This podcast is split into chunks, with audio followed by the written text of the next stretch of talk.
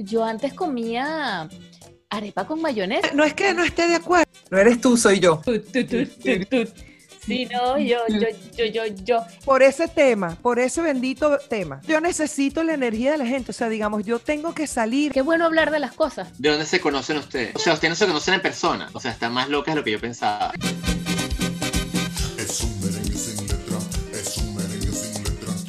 Guillermo Díaz llegó hace más de 20 años de Argentina para quedarse en Venezuela. Ha pasado por varias facetas del mundo artístico audiovisual hasta llegar a vivir de lo que realmente lo apasiona, la radio. Con su humor característico y su voz particular ha compartido cabina con innumerables talentos venezolanos y en este podcast lo conoceremos un poco más desestructurado y familiar. Gracias por acompañarnos con Guillermo Díaz. Hola, Hola, Hola, Guillermo, bienvenido. ¿Cómo estás? ¿cómo andan? Desde ¿Cómo Caracas. Guillermo? ¿Cómo estás, Carolina? Mira, déjame cambiar el fondo virtual de Sí. la cosa para... Está está súper corporativo, muy bien. Está muy bien. Sí, exacto. Sí, transmito, transmito siempre con... Ay, ya va, ya va, ya va. ¿Qué hice? Los perdí. Ah, Espérate. ¿Sí? No, aquí Acá estamos. estoy, acá estoy. Espérate. Aquí estoy. No, no, los pe- lo, lo que perdí fue yo jugando con la computadora. Ya, relájense que yo soy de los 70. Mira, mira, mira Voy que lenta, Carolina, lenta. nosotras a veces tenemos Ajá. pensado que hemos grabado ya dos horas de programa y una hora la pasamos es acomodando algún cable, alguna vaina. Siempre las tías Ay, perdidas. imagínate. No te pasa nunca. Guillermo. No, no te Bienvenido nunca. a Merengue sin letra. ¿Qué tal? Que tenemos parejo para bailar hoy. ¡Qué emoción! Guillermo, ¿tú bailas tango? Merengue sin letra, bueno, en el, eh, sí, un poquito, la, la- la parte básica. La parte, Sí. la- los primeros pasos sí los, los bailo, sí. Los primeros ocho pasos los bailo. Ah, o- bueno, después lo Qué Eh, repito. después ya... Es que, es que se repite, son los... Ah, después se repiten, de ¿Sabes hecho. quién es ese que está ahí? Atrás de mí está en producción, eh, mi equipo de producción, eh, alias mi Exactamente. hijo, mi hijo Diego. Está aquí que quiere preguntar, él quiere salir con la perra. Lo primero que le dije, mi amor, porque esta es la maravilla de estar grabando y haciendo nuestros podcasts y todo Sí, aquí sí, en sí, la sí, sí. casa, ¿no? Sí, sí. Cada dos por tres tú ves que yo salgo, no, porque el perro, no, porque esto, no. Y, tú, y lo primero es como mágico, voy a grabar. Entonces todos ellos quieren No entre nadie, se, se entendió al revés todo. Entren. Ajá, decías que el tango, te sabes los primeros ocho pasos, estoy, eso es como estoy, un estoy cuadrado. cambiando el fondo. Está todo bien. Guille. está- Se ve bien, se te ve el Es, fondo. una cami- es caminar, casi, es casi, como lo recuerdo, es como una L.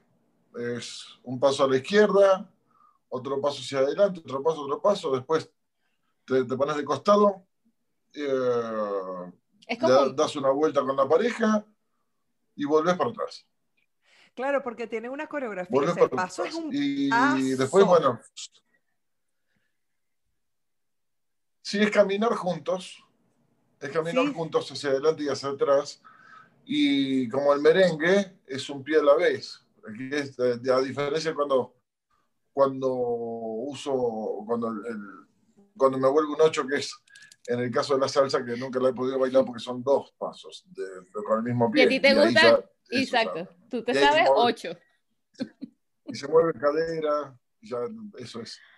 Ya, Claro, tú sabes que cambié- yo me cambié- metí, sí, eh, me metí en clases de, de salsa casino porque yo soy hija de cubano Ajá. y estaba en ese momento en Miami. Yo quería eh, meterme en salsa casino con un amigo mío que es cubano, que era cubano. Hace, tengo, esto, te estoy diciendo, esto fue hace, no, yo tenía 20 años, o sea, hace dos años. Uy, Carolina. uh, Entonces, total que eh, me acuerdo que este chamo, ¿cómo sufrió? ¿Tú sabes lo que hacían? Ellos te ponían en, una, en un gran salón, en un, un gran salón de baile, ¿no? Entonces tú ibas por grupo, que de hecho aquí en Buenos Aires lo hay. Sabes que yo estoy en Pilar, que es a 45 minutos de, de capital, Buenos Aires. sí, pero en- en- norte. Ajá, ajá, para hacia zona norte. Entonces, pero yo sí, yo sí he bajado y está, ¿cómo es que se llama el lugar este? Que dan clases de tango y dan clases de salsa. em, ay, lo tengo en la punta del cerebro.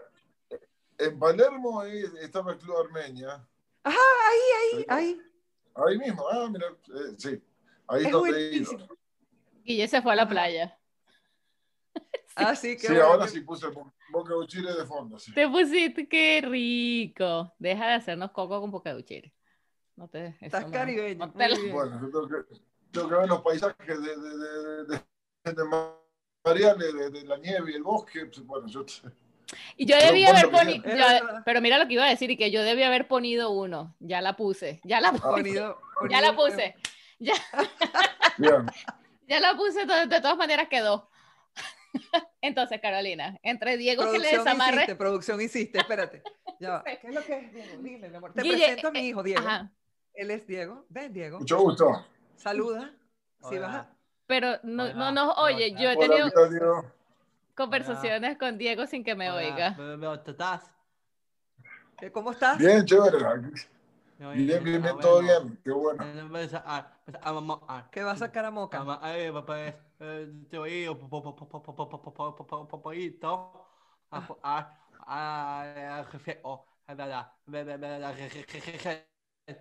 Que después va a ir al pueblito para comprar refresco para la gente. Entonces él viene a buscar real. Eso es lo que tú quieres. Diego, refresco, Diego, refresco no, ya lo hemos hablado, Diego, refresco no. No, refresco no. Diego, Diego. La cara de Diego, Bueno. genial, ¿Te con cara se de ¿qué haces conmigo? No, él está en la embajada de él de Venezuela, que es aquí. Entonces él aquí dice refresco todavía. Ese se le dijo, ya, oye. Sí, mi amor. Bueno, si yo no voy a ni pie le regalé a ella. Dile a tu hermana que te ayude con la plata. no. Bueno, esto, esto no, se es primera vez, Guillermo. Nosotros ya, ya, ya regañamos a Diego porque compra Acá refresco. tengo porque mi visita, ¿ves? ¡Ay, qué bello! ya, ya todas las babas. Todo ¿Cómo bien. se llama? Ya. No, ah, De Valentino. Ah, Es qué el bueno. argentino. Valentino, Valentino. Ah, Valentino, ya te iba a decir, Guille, eso, eso fue una buena jugada para que dijeran, qué lindo el argentino. Y creyeran que eras contigo, pero No, era con no, no, perro. Valentino, Valentino. Y, Ah, ok, ok, ok. y le digo Tino. Ah, se llama. Tino. De Valentino. Sí, Tino, Tino. Qué, Qué lindo, qué buen Ah, pelo. Sí, es súper sobre. No Sí, sí, parece ve- Nauser. Ajá, se ve brillante, te- tiene súper súper lindo pelo. Súper Entonces- suave, te corre el viento. Para una propaganda de shampoo es buenísimo. El perro es Dre- Drene, ¿te acuerdas de Drene? Qué horror. O sea, el perro sirve perfecto para Sí. Drene. Entonces, Caro, Sí, cuenta, total. Como el, tú- cuenta tú. esa te, te voy a hacer referencia de otra película de esas que no has visto de Disney, María. Que, que yo siempre la, la chalequeo con las, lo- lo- las películas. ah, no, pero esa no es Disney, eso que eh, es de Shrek, que sale el príncipe ca- encantador. Y que, Ah, bueno, por lo menos el autor es Ah, alemán. Ah, ok. Ah, bien, bien. Ve, por lo menos ahí. Y, y es una palabra en alemán, de hecho. Así que, ajá. Aunque sea Estoy, estoy enojado con, estoy enojado con Disney. Ajá, Ajá, me ¿por parece muy bien, Guillermo. ¿Por qué? Cuéntame, porque a mí me pasa lo mismo. Estoy enojado con Disney porque la empresa Disney tiene todos los derechos del fútbol argentino y no nos dejan ver los partidos como hacían antes. Se los quitaron a Fox Sports, lo dejaron todo en ESPN, compraron ESPN, compraron Fox y lo tenés que ver pues, como te la- Entonces todo quedó entre algo de DirecTV y quedó algo de Disney, de los canales de Disney que es eh, ESPN, todo en ESPN 1, 2, 3 y no se ve acá. Y además, ¿qué, qué desubicado, qué tiene que ver Disney con los partidos de, de, de, ¿no? de Argentina, con los equipos de fútbol? ¿Qué equipo, de qué, cuál es la tuya? ¿Cuál es tu equipo? San Lorenzo de Almagro. Hincha de San Lorenzo, qué maravilla. San Lorenzo de Almagro. Pero sí, me quitaron los partidos de fútbol. Entonces, oye, ahora extraño fútbol para todos. Claro. Que, pues, tenía la aplicación y podía ver todos los partidos que quisiera. Pero es una Oye, ¿verdad que tragedia. O sea, pero ¿cómo hace? Disney no tiene posibilidad ninguna, ninguna, ni, ni, ni que digas lo, lo pago y lo, y lo veo. O sea, ¿cómo haces? No hay ninguna opción. Eh, no acá, no, no, no acá, por lo menos lo que es DirecTV, estamos pasando por una situación especial con DirecTV en, Sí. en Venezuela y, y ahora hasta que no se normalice eso y no haya los precios, igual, de todas maneras, eh, acá eh, por el pay-per-view más o menos lo pago, eh, pa- para cuando se pueda lo pagaré y lo podré ver, pero el fútbol era para todos antes, y ahora es para el que paga. Claro. Entonces, que Y sí, cada vez es como- peor, porque viste que la hinchada, eh, bueno, porque tú sabes cómo son las pasiones de, de los, de, lo- de los hinchas aquí en, en Argentina, que son increíbles. Cuando yo llegué, eh, la primera vez que había un partido que yo no, que ni siquiera creo que era River Boca, no era un clásico, pero era un partido en donde tuvieron que dividir, o sea, no solamente dividen al público, pero dividen las calles para que la gente llegue, Sí, ¿ok? sí, claro, Por- que no se encuentre para evitar el tema de violencia, claro. Claro, y a raíz de esas cosas sí, empezaron a prohibir. Sí. Hay muchas Totalmente. pasiones en el fútbol. Entonces, uno descarga a veces eh, la- las frustraciones de, de lo que le pasa en la vida y un montón de cosas a través de, de- del contrario. O sea, no- eh, bueno, pasa cuando, cuando estás esperando que pierda el equipo contrario más que ganar el tuyo. Exacto. Claro. Entonces, ahí ya, ya, ya, ahí hay algo que hay que revisar. Claro, claro, es una buena terapia, e- está buenísimo para que vayan puros psicólogos a ver los partidos y de ahí sacan material, pero puro. Uf, María, todo, todos todo- de laboratorio. no, y además sí, son sí. todos psicólogos. Si aquí hay una carrera, como en Venezuela había abogados, aquí hay psicólogos. Ah, bueno, también. Creo que- sí. Creo que Buenos Aires especialmente debe Ajá. tener más psicólogos per cápita, psicoanalistas, para ser, entre psicólogos y psicoanalistas per cápita que cualquier otra parte del mundo. Me animo a decir eso. Wow, Sí, qué sí, sí. interesante, pero está interesantísimo que lo digas, me interesa ese dato, qué bueno. No sé hasta qué punto es bueno, o sea, qué bueno que lo sé, pero no sé hasta qué punto es bueno convivir con tanta gente que, que porque sabes que está esta, este, esta cosita de que siempre se piensa que andar con puros psicólogos, psicoanalistas, te andan todo el tiempo psicoanalizando, cosa que no es verdad tampoco, ¿no? Sí. Pero es un Bueno, mal chiste. Ahí ese es un punto, Sí, ese es un punto, porque si uno busca, yo tengo una, mi hermana menor es, es psicóloga, es psicóloga, está en Barcelona, en este momento en España. Eh, pero si a veces uno, no, no es el caso de ella, ni el caso de gente que, que psicólogos que conozco cercanos, amigos psicólogos, que me han contado que muchas veces se han encontrado con compañeros de ellos que han ido a estudiar para tratar de resolver sus propios problemas y no, Sí. y no funciona así no, no, no, no, Oh. no, no. o De tratar de relacionarse con alguien que sea psicólogo para ver si tiene una terapia permanente y tampoco funciona así. Lo que sí me pareció Entonces, eh, en, en, en mi caso, terapia. Sí, exacto. Terapia es terapia y que no tenga nada. Y, si, y, y mientras menos tenga que ver contigo, en realidad, mejor. Mientras más distante sea la, la Claro. relación de- del terapista con el psicólogo. Sí, por eso eso de tener un psicólogo en la familia es como ya todo lo contrario de bueno, ¿no? Es como, bueno, ya más bien alejarse de, de esta persona está Si bien. ya se recibió, si el psicólogo ya se recibió, eso quiere decir que ya sabe que no va a resolver nada con una- en la familia. O sea, puede Sí. tener vicios profesionales, pero no va a dejar que se psicoanalicen con uno. Eh, Sí, sí, el sí. que se recibió ya sabe, ya sabe, ya en la facultad le dicen, no es por acá la cosa, no le vas a resolver el problema a nadie, a no ser que contraten tus servicios. Y, y aún Claro. así es súper complicado separar, eh, una, me, me parece a mí, no sé, separar una cosa con la otra, los, ¿no? La, el vínculo Bueno, familiar. claro, también depende, depende también del el, el grado de el grado de familiar, de familia que sea, ponele, ponte tú, que tú digas, bueno, es un primo Sí. que yo tengo que es lejano, que no importa, bueno, ok, eh, eh, aunque tienes inside information, tienes información de por dentro que, que también te condiciona, pero bueno, por eso están, que, que lo estudien, pero como, como dice Guille, eh, tienes que tener también unas ap- aptitudes, habilidades, porque si no te terminas contaminando, imagínate que tú tengas un rollo y, y absorber los rollos de todos los demás, es como que la guinda de la torta. Sí, sí, sí, es es súper complicado. Yo contrataría, yo les, yo les picharía, como vamos a hablar en béisbol, yo les picharía a un colega y después y enterarme de todos los rollos de la familia también, pero entonces aparte yo, aparte de saberme todos los rollos, saber cómo manejarme entre esos. Eh, eh, Quedaría entre colegas. Sí, sí, sí, sí, sí. Claro, claro, los psicólogos tienen que ir a... sí, me parece que de hecho terminan yendo más que, que teniendo clientes, pacientes. Tiene, tiene que hacerlo. Tiene que hacerlo. Mira, Si como, no, es, como es lo de la... Ajá. Si no, di, di, no, di, no, no, si no, si no, lo- hay otro tipo de terapias. El otro día estaba lanzando hachas al blanco. Ahí no sabía que había un deporte que era lanzar hachas al- a un blanco de madera.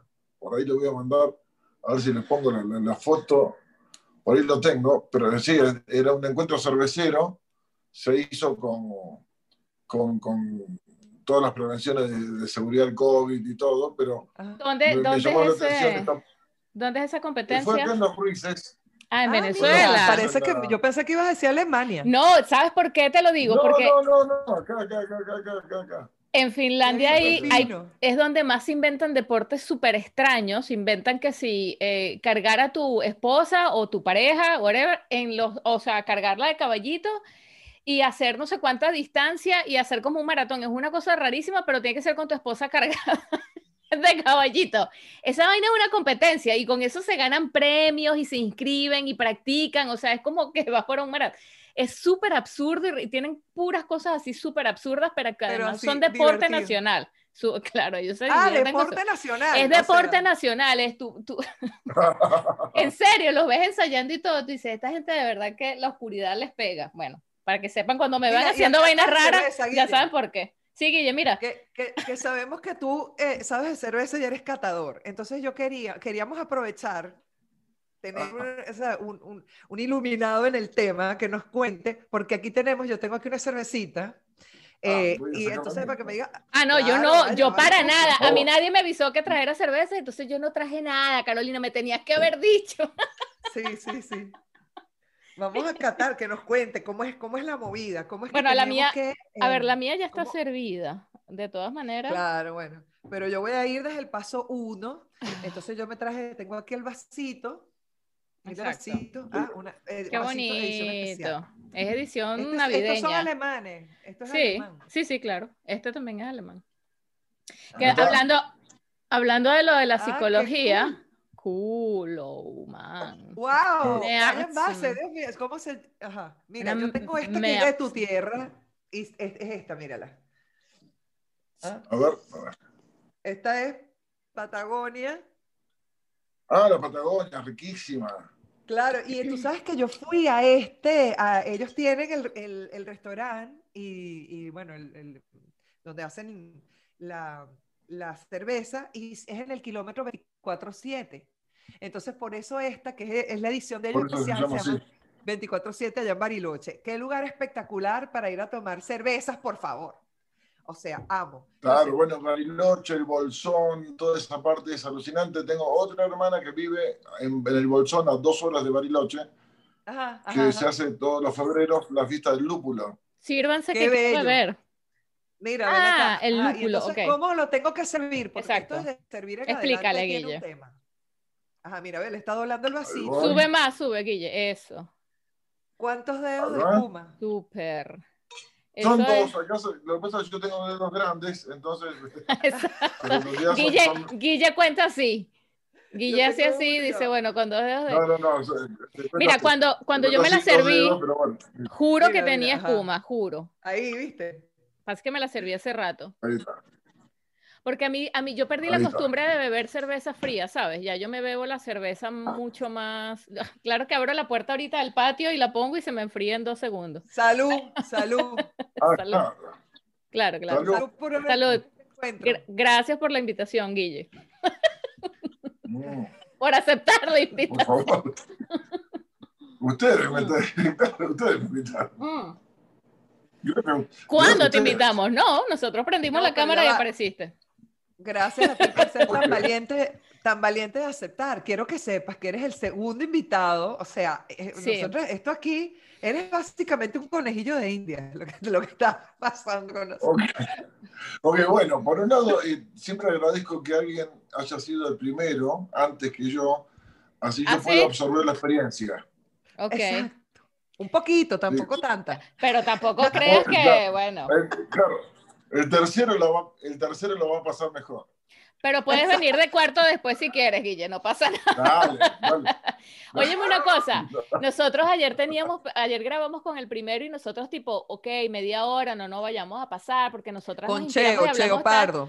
Co- Entonces, No, que el sí. primero, suena el primero, aquel primero, no, aquel. no, ya yo no es iba a decir, Carolina, ya yo iba, Nuestro esto, querido Cheo. esto no tiene estructura, pero yo no estoy... Ah, no- no- Cheo, Cheo. Cheo.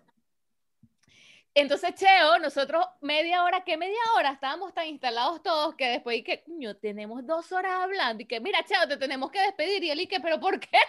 él no se quería. Así de bueno, La estaba que fue pasando Cheo. Lo voy a decir yo por muy él, ojo, que esto se, se puede editar, ¿no? Pero yo creo que la pasó bien.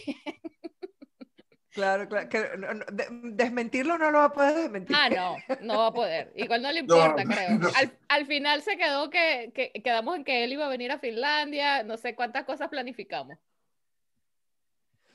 Bueno, eh, Eh. es antes, creo que hay un viaje, tenemos que hacer un vuelo todos a Finlandia, después Sí, voy, vamos para Argentina, vamos a Pilar, totalmente. eh, vamos A a Pilar y después todos se vienen para acá.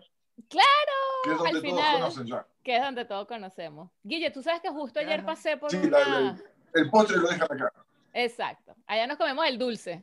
Nos cuidamos del dulce. nos cuidamos del dulce afuera y, a- y allá en Venezuela nos echamos a perder. con los dulces, con Por todo. favor. Yo ayer pasé por una cervecería y me acordé, dije, wow, sería geni-", porque además es una braguera ahí también, donde, ahora, una brauerei, como se pronuncia en realidad, y dije, ay, sería tan chévere Salud, entrar Y, en- y entender y preguntar a todo el mundo. Y después me acordé, wow, debería traer a Guille que entre, sería bellísimo que entraras a una eh, alemana o finlandesa. Aquí hacen muchas cervezas. Bueno, he entrevistado, por- no por Zoom, pero sí he hecho por Skype, entrevistas a cervecerías de España, de Cusco. Claro. de, de- de Perú, de Argentina, de Chile, Tú de Estados Unidos. me Esta estás es una- haciendo- esta es una de las... de- pensar que Y- y puedo para ti buscar a alguien que aquí hace- experto para que lo entreviste que hace no, la no. diferencia. Lo que Estaría hace bueno la diferencia. Sí, sí, Sí. te busco, te bueno. busco. Me Estaría contratas bueno de productora. Soy tu productora de campo en Por Finlandia y dale. Estaría genial, estaría genial. Pero Sí, he me- entrevistado por Skype Pensando. a cervecerías de todos lados. Se llamaba el podcast La Jauría del Amor. Sí, ah, sí, sí, sí, sí. Yo lo estuve escuchando unos dos capítulos, dos o tres, y me parece eso súper interesante, porque me, me encanta el, el tema de la cerveza, porque viví en un país donde se consume tanta cerveza que te guste o no te guste, terminas aprendiendo un poco y escuchando tanto de tanta gente. Nunca fui a una um, Oktoberfest por, por motus propios, nunca me, no quise ir nunca, porque lo que, lo que se ve detrás y lo que no se cuenta y no se enseña en otras partes es, esa, es eso que más se vive Mm. en el Oktoberfest en realidad y es horrible. De divertido a mí no me parece que tiene nada. Ya vengo yo a destruir el Oktoberfest, o sea, todo el mundo y que es el Oktoberfest y yo arrancando la mesa con la vaina, Bueno. pero es que no me gusta nada, nada. O sea, para empezar, que para que por fin te atiendan en una mesa y puedas beberte una de las pinches cervezas esas, te tienes que, bueno, no sé. Entonces, claro, después cuando te bebes por fin dos, porque te emborrachas sí o sí, porque te sirven el litro de cerveza, y a juro, Claro. o sea, a juro te emborrachas al final. Entonces después tienes que ir al baño y tienes que hacer las colas kilométricas que termina todo el mundo orinándose afuera, entonces termina oliendo a miau todo en la cola. horrible. Después Sí. vienen los chamos que amanecen alemanes, ahí. Siendo alemanes, qué raro, que no, No, no. eso mejor, más, más preparado. Es que no tiene nada que ver, es que no tiene nada que ver, porque no son los alemanes, además, solamente. Eso es mundial, eso se llena a un Bueno, punto en el que sí, tú no pero tienes los control. anfitriones, no, no, pero los anfitriones son los alemanes, déjate vaina. O sea, tienes que tener, si ellos ya saben que reciben, Bueno. porque no es la primera vez que hicieron un Oktoberfest. De acuerdo, ok. El otro Ah, bueno. cuento, la borrachera, se, se- o sea, se, se, mm, ¿cómo dice? ¿Cómo, cómo es esta palabra? Ya empecé yo a trastabillar con, con la... El ratón. Sí, no, no el ratón, que se emborrachan, a- eh, em, sé- Son- coma, caen en coma prácticamente, sí, caen en coma prácticamente. Entonces está la ambulancia, entonces tú, sacan acá ratico gente eh, hospitalizada por, es una vaina. Bueno, yo iría tipo un ratico, voy, me tomo dos cervezas que me lleve yo y tal, y veo el ambiente y tal, pero que me lleve yo. así. Ah, bien, Es que, bueno. creo que, creo que las, los Oktoberfest se pueden modificar en el futuro, seguramente van a, te van a dar el vaso cuando llegas, eh, pagas por una cantidad y te dan un vaso y una bolsita para que hagas pis directamente ahí y no tengas que ir al baño. He ido, he ido Entonces, a festivales de cerveza, pero no en München. He ido a festivales de cerveza no en München, sino he ido a Frankfurt, he ido a, a- en Berlín, que en cada esquina. Eh, de todas maneras, yo no sentía la diferencia porque uno siempre está con una cerveza en la mano en Berlín, hasta que lo empezaron a prohibir en los metros y uno y que me toca tomar ¿Los esto cuando. En el metro, porque es que uno bebe cerveza y bebe, tú estás caminando en cualquier parte en Alemania o en Berlín, digo, donde yo vivía, con una cerveza en la mano. Es muy normal, ¿no? Sí, no es esta, sí, esta y co- cosa. Y comiendo. Y Pero- comiendo. Tú sabes que a mí me ah, sí. asombró mucho cuando yo conocí, porque yo pude ir a Hamburgo y me fui a un curso y tal. Mm. Y a mí lo que me impresionaba era que la gente, yo me compré un sanduchito de cerdo, eh, un, sanduch- un sanduchito así de cochino, no sé, el, el, em, en el metro, en el- no era el metro, era la estación de tren. Entonces todo el mundo iba caminando con su pan, así tú ibas comiendo tu, tu sándwich por la calle, cosas que uno no hace. Normalmente tú te sientas un ratico en algún lado y te lo comes, eso son Ah, no, 10 no, no, no, no. No, no, comer en la calle es muy normal. Es muy normal porque, porque el horario del tiempo, o sea, esto de salir a almorzar, decir tengo dos horas para almorzar, básicamente no existe en Alemania. O sea, tú puedes entrar a un negocio y la gente va a estar ahí comiendo y se está limpiando la boca porque entró un cliente, porque esto de salir a almorzar es muy poco común. Sobre todo en ciudades como grandes como Berlín, Frankfurt, o sea, es muy raro. Sí existen muchas compañías grandes porque son como que ley, pero si tú tienes una compañía, son 20 chamos ahí, qué sé yo, que está, es raro que es raro decir tengo tiempo para salir a comer y cuando lo hacen tienen que sí una hora. Entonces tú los ves muy bien vestidos, muy chic, muy pero andan con su pan en la mano, con la salchicha, con la vaina, con la cerveza, con y, va, y ta, terminan de fumar rapidito antes de entrar al edificio, se hacen así y ya entran y siguen su vida. Entonces, claro, uno come como se resuelva. Y, y, eh, no hay esa cosa de comer. Entonces, por eso es tan interesante ir a comer con eh, almorzar de trabajo con un alemán es un reto. O sea, tú no sabes si hablar, si comer, si beber, si pagar la cuenta. Eh, yo, yo la primera reunión de trabajo que fui, yo estaba muerta la risa, decía, ¿saben qué vamos a hablar? Yo ni como, ni bebo, ni nada. O sea, yo hablo y pago porque no puedo. O sea, además que en alemán. Entonces la vaina se me va a entender menos a mí con la boca llena de salchicha. Claro, claro, claro. Es que me acuerdo porque es un show, porque tú dices, Ay, uno, qué trae- rico. O, uno o cree que se va a sentar a comer tranquilito. Eso sí es, sí, también, pero tienes que ir a un sitio típico de milanesa. Tampoco es tan típico Ay, como cómo la gente cree. Vamos, yo amé. ¿Tú has probado, eh, Guille, la, es- la milanesa de cerdo también? Allá todo es cerdo. Pero Me comí una milanesa de cerdo que le decían schnitzel y le ponen el- la salsita como de yogur arriba. Una cosa más buena. El Igual en Venezuela se come tan rico. en Ve- en- Sí. yo te digo, Acá la última vez que yo estuve allá, yo, yo fui hace cuatro años, ya la última vez, imagínate, me ha- es increíble cómo pasa que el tiempo. hace cuatro. Hace cuatro, yo tengo 12 años aquí en, en Argentina.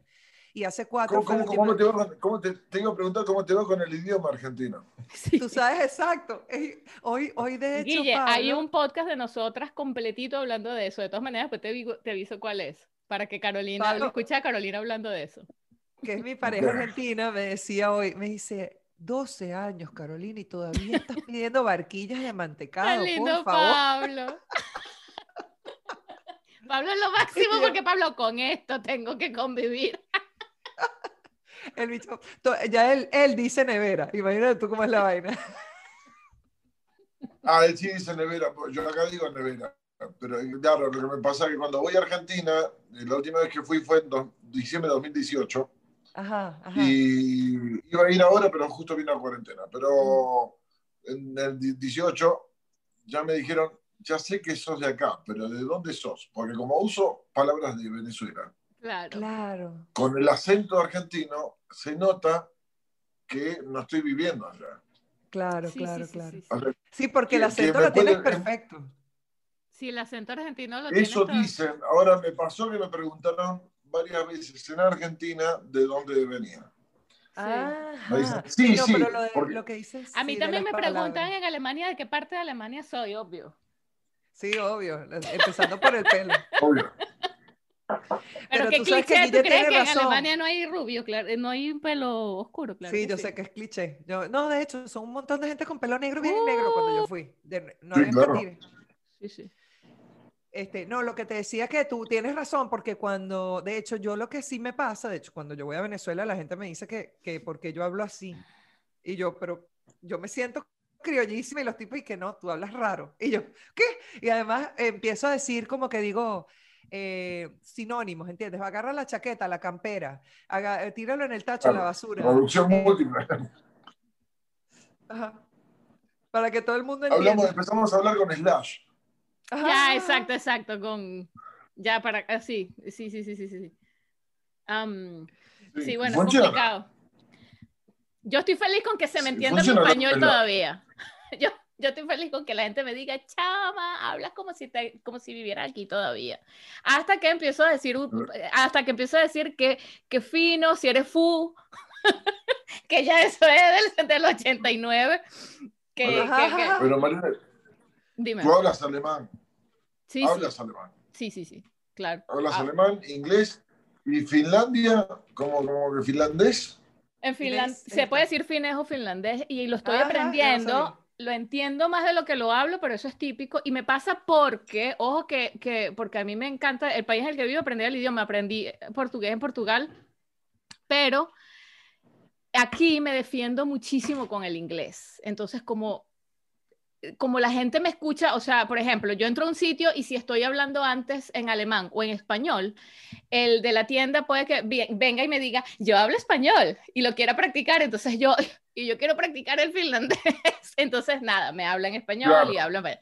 O entro de una vez y pregunto dos tonterías que las manejo en finlandés y tal, pero si necesito más información, digo de una, necesito hablar inglés, ¿hablas inglés? Entonces sí, porque sí lo hablan. Entonces no me he visto en la gran necesidad de aprender el idioma, lo quiero aprender por, para mí, porque sí, eh, eh, al final sí lo Claro. necesito para un Para idioma entrar- para entrar y un idioma más y me doy cuenta que mm, eh, buscando nichos de, de trabajo de mi otro trabajo que manejo y, y que manejo bien entre Alemania y, y- y aquí digo porque trabajo independiente, pero, pero si quiero hacer una unificación de mi trabajo entre Finlandia y Alemania, me va a servir muchísimo, muchísimo el finlandés.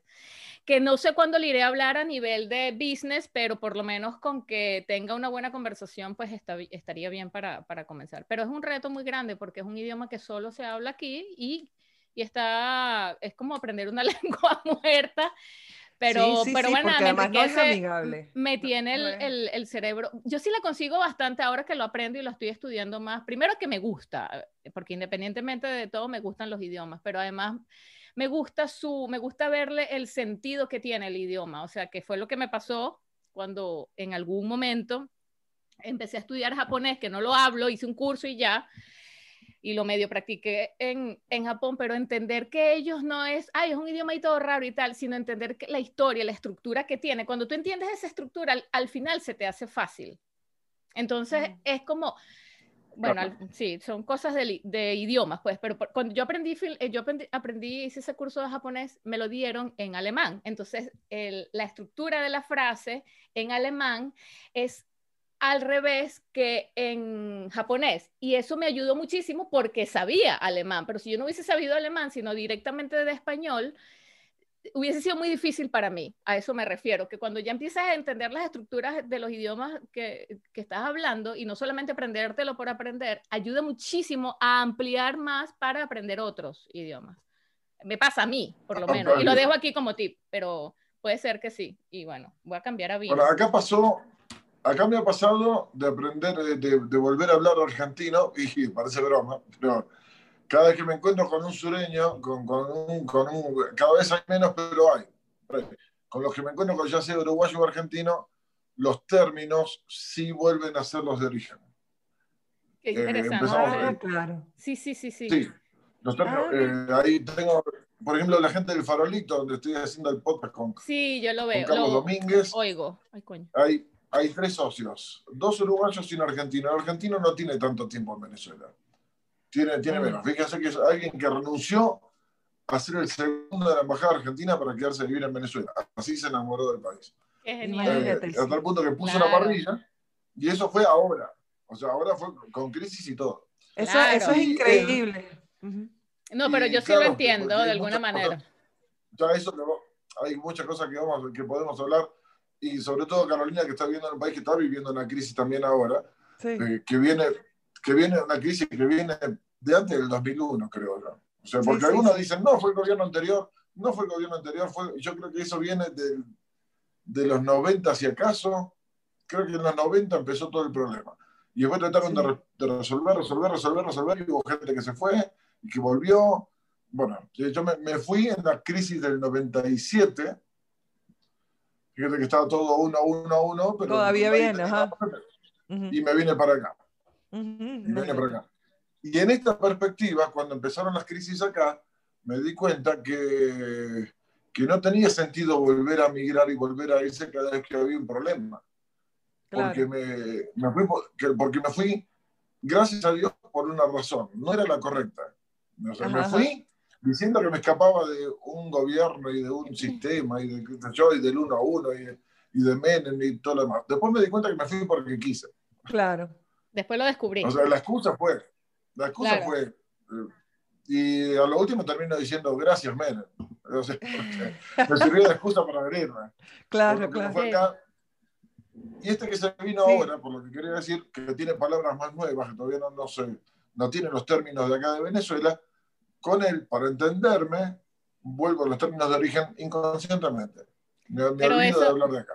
Claro, claro. Y Pero cuando, es y cuando vienes, Es pero es buenísimo porque eh, tiene también, encontrarás esa fluidez de poder hablar. Mira que a mí una de las cosas que me regala el, el comunicarme a través de, de Zoom, porque em, fue, yo, de hecho, yo estudié locución aquí. Yo soy locutora graduada en Argentina, locutora nacional argentina. ¿Dónde, Nicosal? extensión ¿En el ISER? ¿Dónde estuviste? en ¿Dónde- dónde Ether, yo presenté con ISER.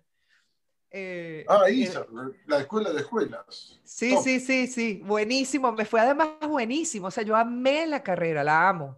Y amé hacerla aquí porque, em, bueno, porque son súper grosos. Hablando de un término. eh, Sí, tres, tres años, ¿no? Hablen en argentino, Eh, que yo sí. entiendo argentino, gente, tranquilo. Siéntanse como en casa. Ok. tres años, pero es una carrera muy, muy completa. De hecho, em, te dan inclusive, por supuesto, te dan algo de doblaje, te dan, eh, qué sé yo, también para que seas eh, para hacer publicidad, pero lo que, lo que pasa es que te gradúas de locutor integral de radio y de televisión. De, yo presenté Claro. los dos exámenes para que me dieran el, mi carnet, que yo lo tengo, cien- 10808, me, me tocó el número. Eh, pero yo no he hecho radio acá porque lo que pasa es que viviendo en Pilar y además tenía como una dinámica en la casa que, que dejar, eh, me salía como mucho más caro, mucho más problemático, mucho más todo y por cortoplacista en realidad, si se quiere. Y a mí lo que me pasa, lo Claro. otro es el sentido que, que has tenido tú eh, y que es maravilloso de, de poder hacer, de echar raíces.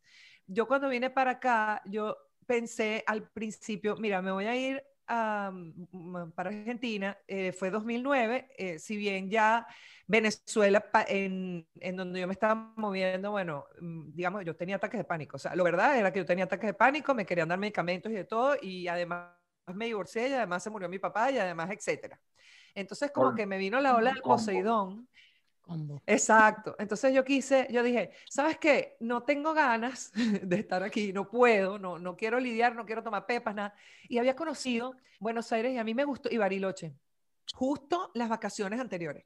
Y yo, y a mí me gustó el hecho de que si bien, porque la gente, tú estás loca, ese país vive con crisis y tal, le digo, sí, pero la gente quiere ser mejor. O sea, todo el mundo quiere. ¿Entiendes? Y eso es lo que eh, a mí me parecía lindo. Y lo otro era que eh, cuando yo llegué a Pilar, Pilar era conejitos, pajaritos, o sea, caballos, perri, una, una cosa que, y, Sí, y si bien venía, claro, y si bien tenía crisis, yo siempre pensaba, pero, pero esto es como Venezuela 10 años atrás, o sea, como que si yo hubiera retrocedido 10 años en otro lado y entonces además Increíble en- porque a pata, en la piscina, en la casa.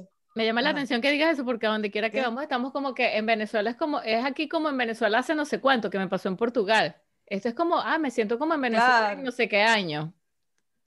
Siempre Pero era, pero era como el No entorno. sé, yo vine, yo vine, vine un país en crisis y a otro país en crisis, así que no sé cómo Sí. era antes. Claro, lo que pasó, No, no. claro, No, además, no tengo, no tengo respectos, no tengo prospectos de paz anterior. Pero negativo nadie- con No, no, negativo no. termina siendo positivo al final. no tiene. Mira, a ver, mira, nací, nací con una dictadura, la de Onganía en el 67. Después vino de la, de la niñez a los otra dictadura, otra dictadura. Al 73 llegó la- una democracia turbia, la de Campo, la Perón. De- en el 76, golpe de Videla, una de las peores dictaduras en, la- en la faz de la historia, el de, 83. de- la tierra del sur, que, que competía con Pinochet a ver quién era peor o quién se parecía más a Hitler. terrible. Y- y- Exacto. estaban en eso, lo que, lo- esa sombra que hemos vivido, que a veces cuesta comprender desde acá, porque acá dice no, eh, se, se asustan a veces con, como diciendo, ¿cómo es que votan por el peronismo? Si, si supieran por lo que pasó el peronismo. Yo no soy peronista, pero no sabes cómo lo entiendo, después de haber sido prohibido durante 25 años. Claro. Eh, y y la- las intenciones que ha tenido, además el peronismo es muy amplio. el Claro, exacto, eso es lo que te iba a decir. Final peronismo el no es igual peronismo- peronismo, exacto. Ahora, Claro, ahora va pero- todo, digamos, derecha, izquierda y medio. Claro, Qué interesante, Guillermo, desde que naciste en este estás en una estamos- situación de crisis. Está interesante eso claro, como, nací, o sea, es como más, estudiante de psicología te voy a 83. anotar como futuro paciente, ya va.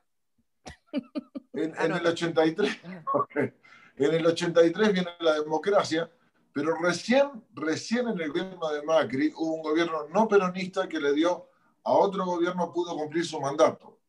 Porque Claro. Alfonsín tuvo que terminar como cinco meses antes, porque no llegaba la inflación y todo era un desastre.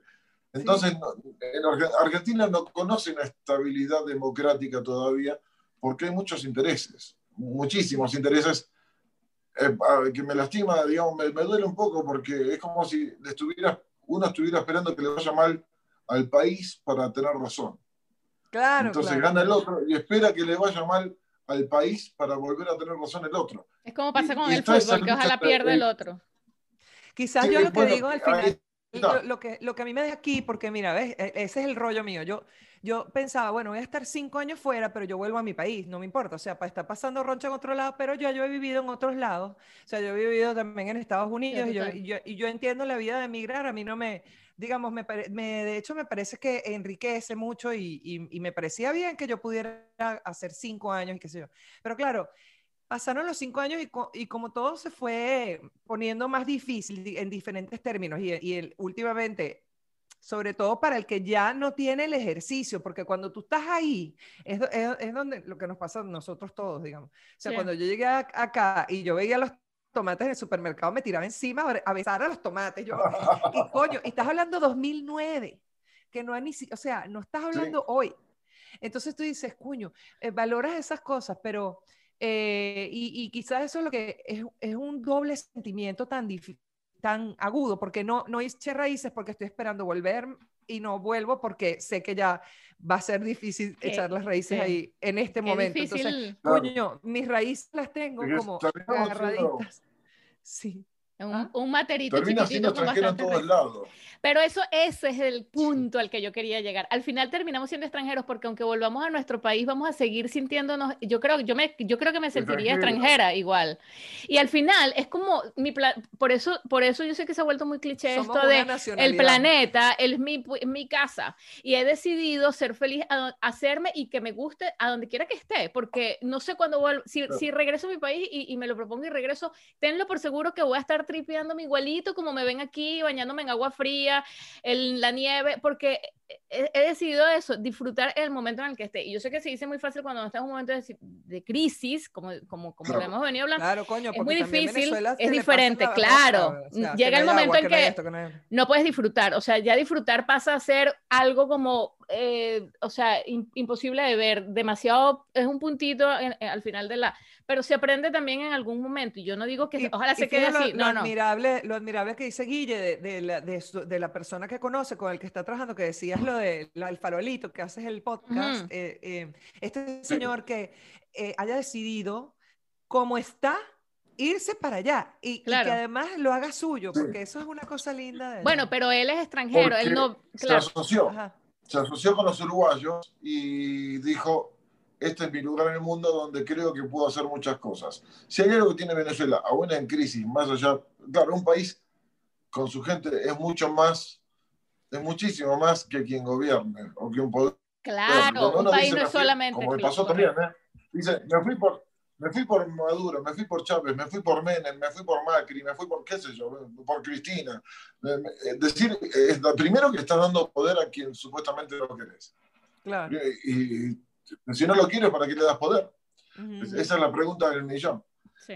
La, eh, una pregunta existencial que, que- que estoy haciendo. O sea, ¿por qué darle poder a aquello que no, que no nos gusta o que no queremos? Tú sabes que... Y sí. lo que, lo que estoy viendo acá es que lo que nos está pasando, eh, sobre todo en lo que es Finlandia, el caso de Finlandia no lo conozco, pero en el caso de Argentina, Venezuela, veo mucha gente que está como en el fútbol, esperando que al otro le vaya mal para tener razón. Exactamente. Eh, Sí. Así como en el fútbol, pasa en la política también. Claro. O sea, cuando, cuando por ejemplo, en- eh, sale el Libic, Porque al final, noticia. porque al final Que está el aquí el un rollo. remedio. Aquí. Claro, eh, hay un remedio que sacó Libic, que trabaja con las uñas, y dicen, tenemos un remedio que al enfermo de COVID le inhibe todos los, todos los malestares y lo cura.